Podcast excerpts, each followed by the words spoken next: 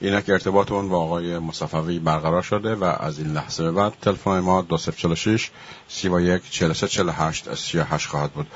آقای مصطفی با سلام و درود فراوان خدمتون و سپاس داریم که دعوت ما را پذیرا شدید و به رادیو اصل جدید خوش اومدید.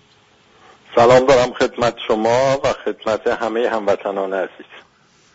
آیا مصطفی ما در پانلمون اعلام کردیم که موضوعی که با شما در میان خواهیم گذاشت بنبست خامنه ای هم در داخل و هم در خارج. بنبست های خامنه ای در داخلی و خارجی. و همانطور که هم شاهدیم آقای خامنه ای در یک جلسه مجازی با دانشجویان گفتش که طوری رفتار نکنه جوری رفتار نکنه جوری اعتراض نکنه که اعتراضات شما به نسبت به نظام دشمنی تلقی شود. این ترس آقای خامنه ای را می رساند و ما هفته پیش نیز در همین رواده درماندگی آقای خامنه ای را با آقای بنصد در میان گذاشتیم. علل ترس های آقای خامنه ای را شما در چه بینید و همچنین مسئله اقتصادی هم مهم است. اگر اطلاعاتی در این رابطه داشته باشید با ما و با شنوندگان در میان می‌ذارید من میکروفون را در اختیار شما می‌ذارم. خدمتتون ارز کنم که از همین جلسه آقای خامنه با دانشجویان مسئله رو شروع بکنیم اول اینکه یک ملاحظه دارم. همینطور که شما گفتید این جلسه جلسه مجازی بود. یعنی آقای خامنه ای تنها نشسته در یک اتاقی محافظت میشه ازش. در مورد هم جانش هم مسئله ویروس کرونا.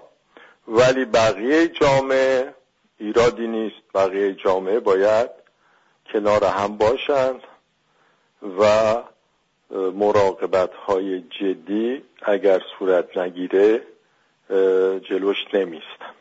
خب همین مسئله خودش نشون میده که طرز فکر در این سیستم چه شکلی است.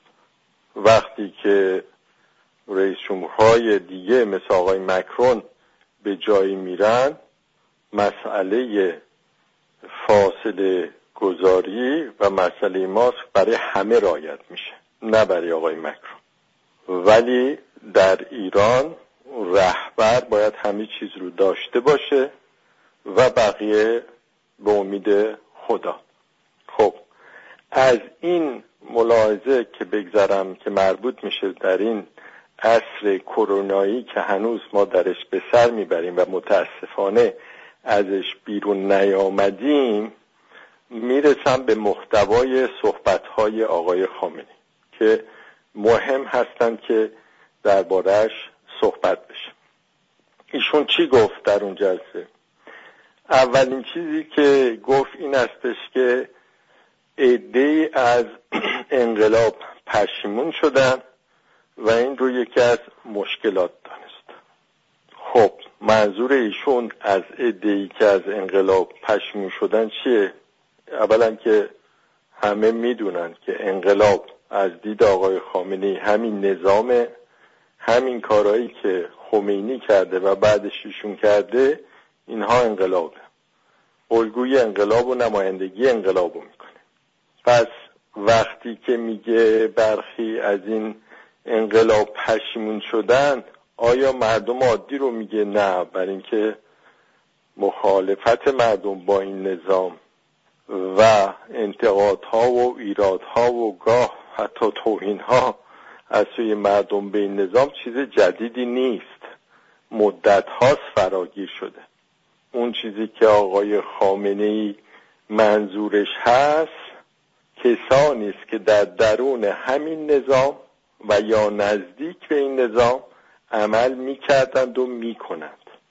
هر روز شاهد پشیمانی برخی از کادرهای خودش هست و این پشیمانی به روحانیت هم کشیده به احزاب هم کشیده و هر روز می‌بینیم که مخالفت های جدی با وضعیتی که آقای خامنه ای به وجود آورده صورت می‌گیره. خب پس یک نگرانی داره نگرانیش مربوط به مردم نمیشه. نگرانی داره و اون نگرانیش انسجام این نظام هستش که ایشون در اون بالا یه حرم این نظام قرار داره. خب پس این تهدیدی است برای آقای خامنه ای و از کلمه تهدید هم چند بار استفاده کرد. نگرانی داره. حالا راه حل رو چه می‌دونه؟ صحبت دومش. راه حل رو این می‌دونه که یک دولت جوان انقلابی مؤمن وضعیت رو در دست بگیره. یعنی دولت آینده که در اصل انتخابات در سال 1400 هستش در فکر کنم اردیبهشت یا خرداد 1400 باشه انتخابات ریاست جمهوری و یک سال بیشتر در اون انتخابات نمونده. در اون انتخابات یک دولت دولت به معنی حکومت حزب اللهی و جوان روی کار بیاد.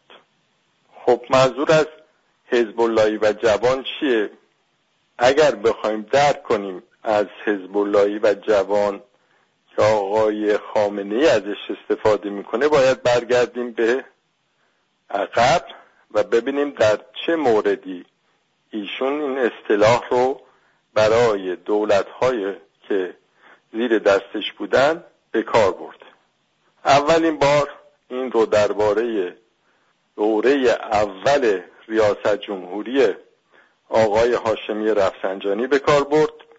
اگر یادمون باشه آقای هاشمی رفسنجانی ایشون رو رهبر کرده بود و تقریبا امور دست در چهار سال اول در دوره اول دست آقای هاشمی رفسنجانی بود و آقای خامنی هنوز بر قدرت مسلط نشده بود بر قدرت مطلقه. و اون زمان ایشون آقای هاشمی رفسنجانی رو کوتاه در چند مورد در اوایل دولت حزب اللهی خوند که نتیجه دولت حزب اللهی در غرق شدن در استخر بود در پایان. و اینکه بیاید آقای احمدی نژاد رو ترجیح بده به دوست چندین ده سالش دوست سی سالش. خب دومین موردی که آقای خامنه ای از این اصطلاح استفاده کرده نه در مورد آقای خاتمی است بلکه در مورد آقای احمدی نژاد اون هم در دوره اولش. آقای احمدی نژاد رو به عنوان یک دولت حزب اللهی اعلام کرد. دولت جوان و حزب اللهی خب اون آقای احمدی نژاد چی شد؟ آخرش آخرش شد یک فرد منحرف که از آقای خامنه فاصله گرفته و گوش به حرفهای اون نمیده و خودش کار خودش رو انجام میده. پس دو زمینه شکست یکی با آقای هاشمی رفسنجانی و دوم با آقای احمدی نژاد. در مورد دولت حزب اللهی قبلا وجود داره.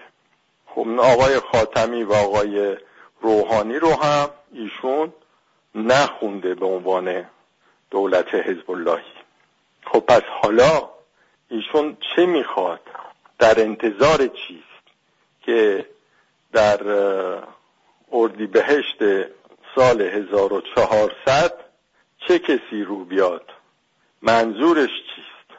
با توجه به این دو مورد و با توجه به اینکه آقای خاتمی آقای خامنه ای فقط زمانی که آقای هاشمی رفسنجانی و آقای احمدی نژاد همراهش بودن و با هم اختلافی نبود اونها را حزب اللهی خواند این رو می‌فهمیم که آقای خامنه ای خواستار یک دولت کاملا مطیع.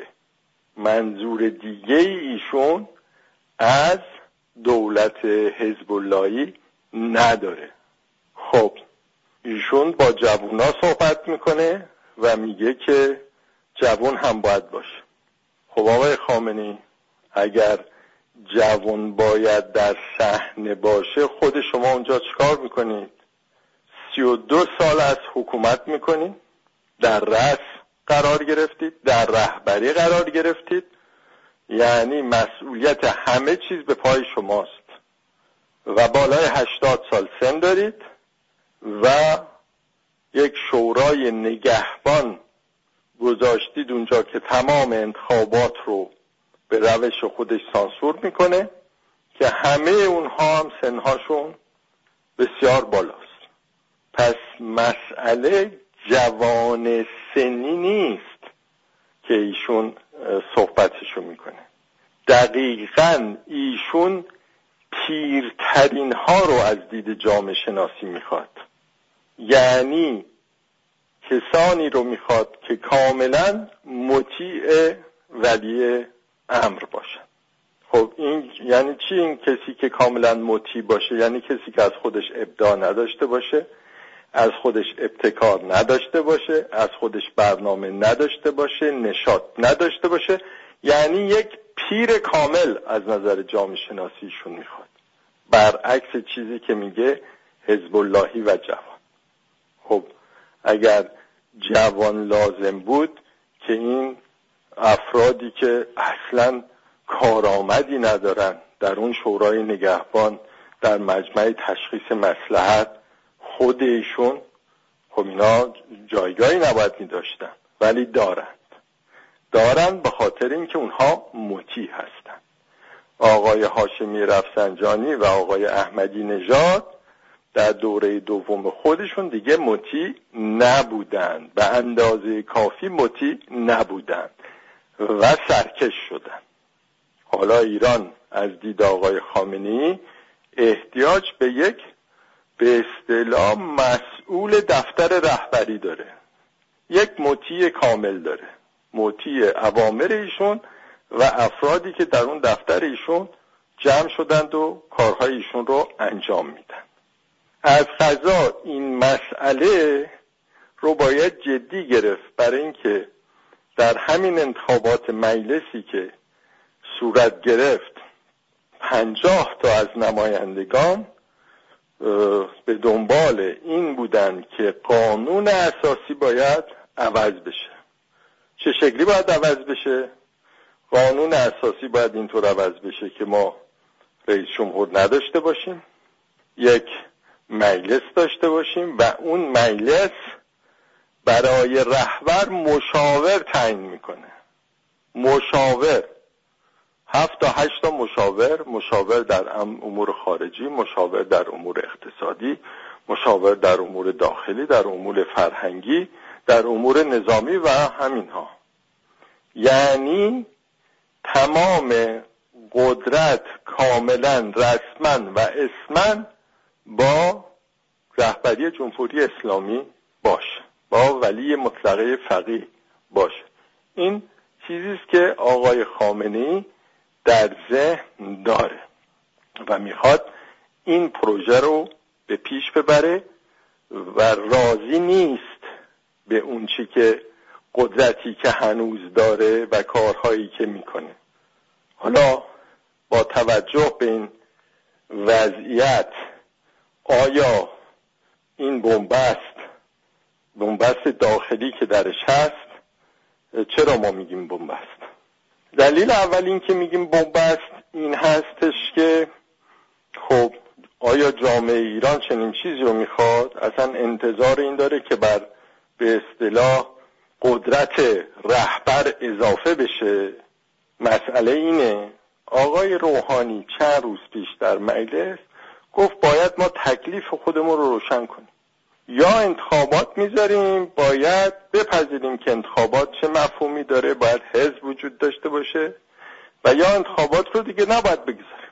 آیا جامعه ایران الان به دنبال این هستش که انتخابات جدی باشه رقابت باشه همه احزاب آزاد باشن قید و بندی وجود نداشته باشه یا به دنبال این است که اون یه درصد دو درصد تهمانده را هم تحویل آقای خامنه ای بده. این بنبست اصلی است. یعنی تغییری می‌خواد که مردم اصلا با اون هماهنگی کوچکترین هماهنگی ندارن.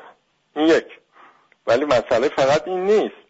مسئله این استش که آقای خامنه ای برای ایران در دست نداره. در زمینه اجتماعی در زمینه اقتصادی چیکار می‌خواد بکنه؟ هجاب برتر. به اصطلاح مثلا برای بانوان. حتی هجاب رو هم در اینستاگرام و فیسبوک و غیره اجباری بکنن و اگر کسی نداشت اونها رو ببرن و جریمهشون کنن. مثلا این یه نمونه است از کارهایی که می‌خواد بکنه. آیا این وضعیت جامعه رو بهتر می‌کنه؟ نه. پس مشکل اساسیش این است که هیچ برنامه جامعی. به غیر از اینکه بر قدرت خودش بیافزاید برای جامعه ایران نداره. نه در زمینه اجتماعی نه در زمینه فرهنگی نه در زمینه اقتصادی. خب این بنبست در این وضعیت چه شکلی ممکنه ادامه پیدا بکنه؟ با ایجاد بحران. در قسمت سوم صحبتاش ایشون گفتش که الان همه بسیج شدن که جمهوری اسلامی عقب نشینی بکنه از موازش و اگر این کار صورت بگیره برای نظام مسئله پیش خواهد اومد. خب این صحبت آقای خامنه ای در چه وضعیتی میگه؟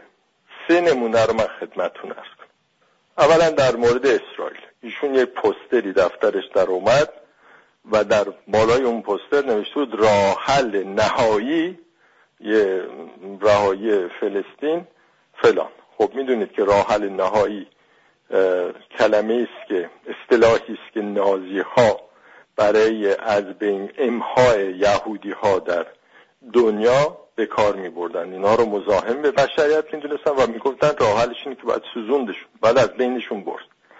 خب وقتی که همون اصطلاح رو به کار می‌بره این عمدی است برای ایجاد بحران این کار رو به کار اصطلاح به کار بعد چی میشه؟ این ور آمریکا اسرائیل اروپا اعتراض می‌کنن. جواب میده چی؟ جواب میده که ما منظورمون مردم اسرائیل نیست ما منظورمون کشور اسرائیل. خب. پس می‌بینید که یک بحران یه هفته با یک پستر یک بحرانی درست می‌کنه و مشغول میشن مردم به این بحران که چی میشه بالاخره اسرائیل حمله می‌کنه آمریکا حمله می‌کنه چی میشه؟ خب. در, در سوریه آقای نماینده به اصطلاح حشمت الله فلاحت پیشه. عضو کمیسیون امنیت ملی میگه ما اونجا 20 تا 30 میلیارد دلار خرج کردیم در سوریه. خب نتیجه این خرج کردن چی شده؟ الان در چه وضعیتی کشور اسرائیل هر وقت لازم می‌بینه به نیروهای ایران حمله می‌کنه نیروهای ایران رو تضیف می‌کنه از بین می‌بره. و نیروهای ایران نقل و مکان می‌کنن و اونجا جاشون رو عوض می‌کنن و حتی برنامه هستش که کاملا بیان بیرون. کی خوشحال از این جریان؟ روسیه خوشحاله آمریکا خوشحاله اسرائیل خوشحاله و حتی خود بشار اسد که البته علنی نمیگه خب حالا میگه سی میلیارد. ما این محاسبات رو نمی‌دونیم. محاسبات واقعا سی میلیارد در این سی سال آیا سی میلیارد بوده؟ خیلی بیشتر بوده کمتر بوده؟ نه رو نمی‌دونیم. به حال وقتی که یک مسئولی میگه سی میلیارد یعنی ده ها میلیارد مسئله ده ها میلیارد هستش. در فقط سوریه. خب اونجا این خرچ ها رو کرده یک دیکتاتور آقای بشار اسد رو کمک کرده که بمونه.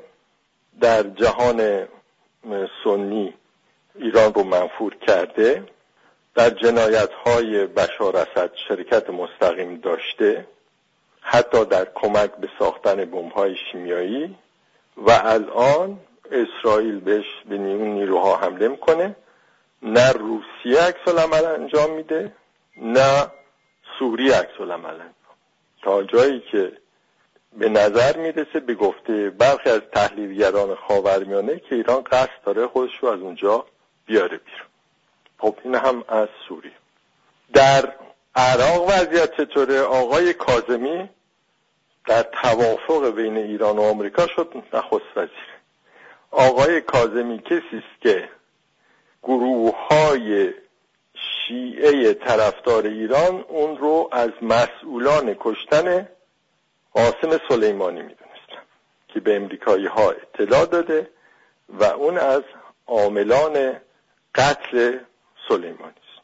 خب عراق هم اعلام کرده که با آمریکا می‌خواد رابطه بهتر داشته باشه و با عربستان می‌خواد رابطه داشته باشه. خب این خرچهای هم که در عراق کردن. تنها موردی که اینها می امید بستن بهش وابستگی عراق به صادرات برق ایران هستش تا که این ادامه پیدا بکنه و به عنوان یک برگ برنده ایران در دست آقای خامنی باشه نمی‌دونیم. ولی این تنها برگی است که در دست داره در زمینه آخر برجام که اینها فکر می‌کردن از تعهداتشون کم بکنن اروپایی ها و آمریکایی ها عقب نشینی می‌کنن نه اروپایی ها عقب نشینی کردن نه آمریکایی ها عقب نشینی کردند. تحریم ها به جای خود باقی است. قیمت نفت سقوط کرده. وضعیت بسیار وخیم اقتصادی ایران رو گرفته. حالا اینجاست که در داخل ایران بسیاری اونهایی که در قوه مجری عمل می‌کنند بر این هستن که ما چرا باید یک همچین وضعیتی رو که بازنده نهاییش هستیم ادامه بدیم؟ هیچ توجیهی برای این سیاست ها وجود نداره. ما موفق نشدیم به اون چیزهایی که می‌گفتیم دست پیدا بکنیم هزینه های چند صد میلیاردی دادیم و دستمون هم به جایی بند نیست. این استش که اون جمله ای که آقای خامنه ای میگه که از هر طرف ما محاصره هستیم تا که عقب نشینی کنیم و اگر عقب نشینی بکنیم برای جمهوری اسلامی و برای نظام این مسئله است و گرفتاری میاره به این علت. خب می‌بینیم که هم در صحنه داخلی هم در صحنه خارجی این نظام در بنبست به سر می‌بره. در مورد برجامش کاملا صحبت های آقای صالحی جالب بود. برای که میگه که ما اینها رو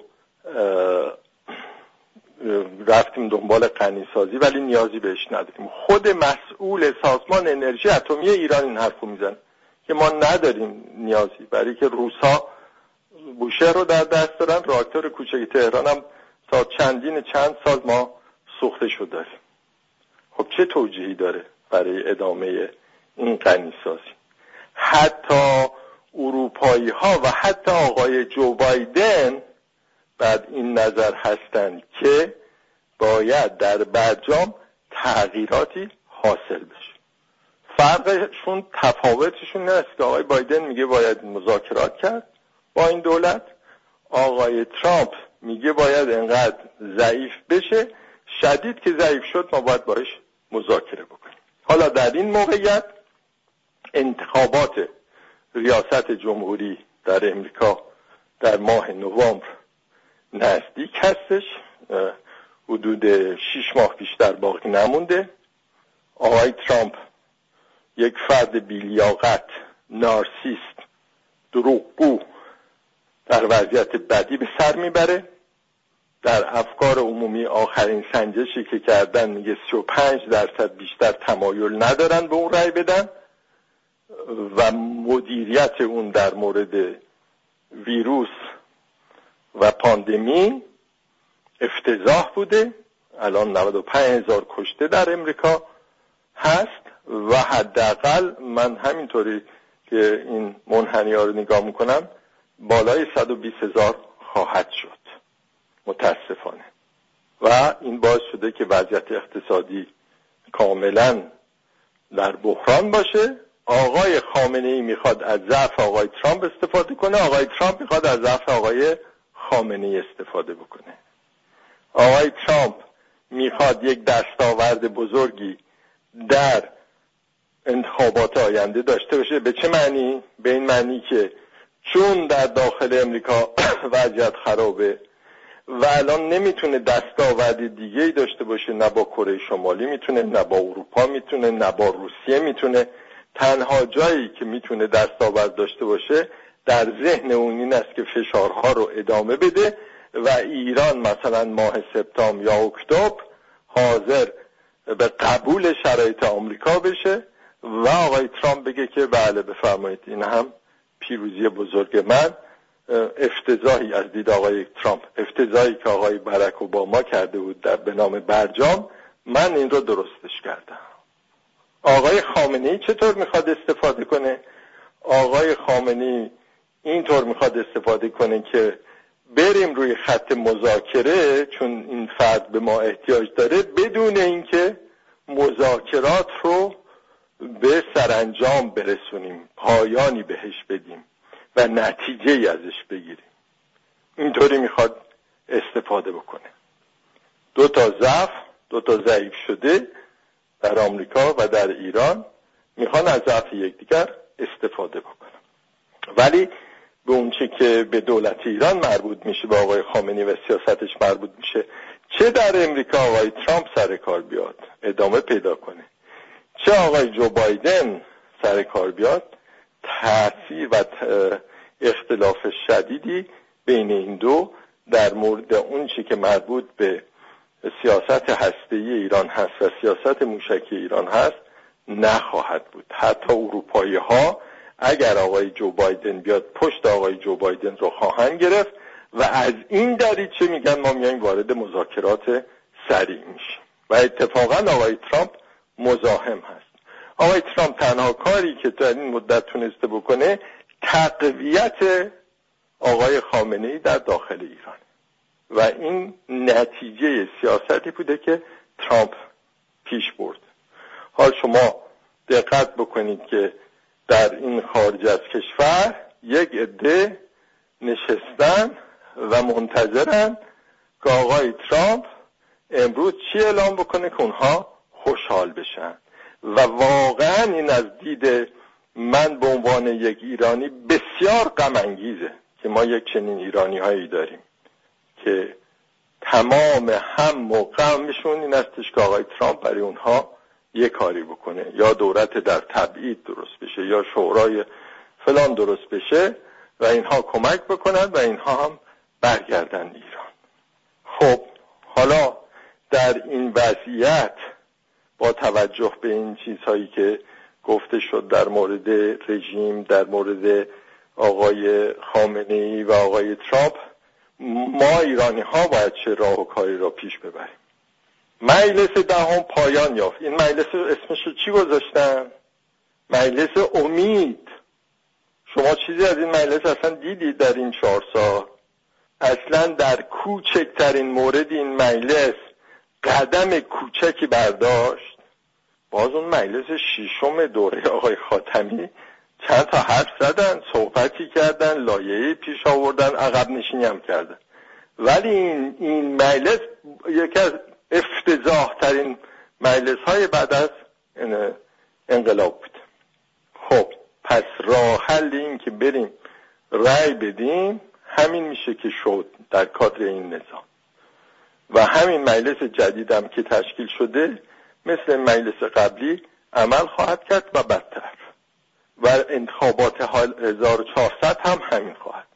حالا صحبتم من, من می‌خوام با این موضوع اساسی پایان ببرم که اکنون که آقای ترامپ در موقعیت ضعیفی به سر می‌بره و دست و پاش برای دخالت نظامی در ایران بسته است و دست و پاش برای دخالت های سیاسی مستقیم دیگی برای ایران بسته است و از اون جایی که آقای خامنه ای در وضعیت بنبست شدید داخلی و سیاسی به کار می‌بره اکثریت جامعه ایران مخالف این نظام هست و خواستار تغییر است.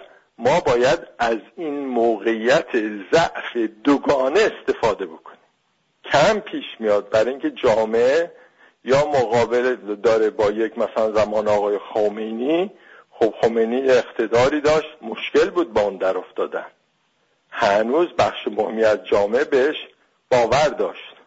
آقای خامنی کسی دیگه بهش باور نداره. یا بعض وقتا هستش که دولت خارجی مثل آقای بوشی هست کسی هستش که می‌خواد بیاد و خطر ایجاد بشه برای کشور. اون موقع هم جامعه تکون نمی‌خوره. الان ما در وضعیتی هستیم که این هر دو شدید ضعیف شدن. نه آقای خامنه اقتداری داره نه آقای ترامپ. و راحلی هم ایران به غیر از اینکه خود جامعه مسئله رو حل بکنه تک تک ما ایرانی ها از من مهران مصطفی تا هشتاد میلیون نفر دیگه ایرانی ها تغییر کنیم و خواستار روابط حقوق مند باشیم ما راه حل دیگه نداریم. تغییر باید اول در خود انجام بدیم. و وقتی در خود انجام دادیم این رژیم خود به خود تغییر می‌کنه.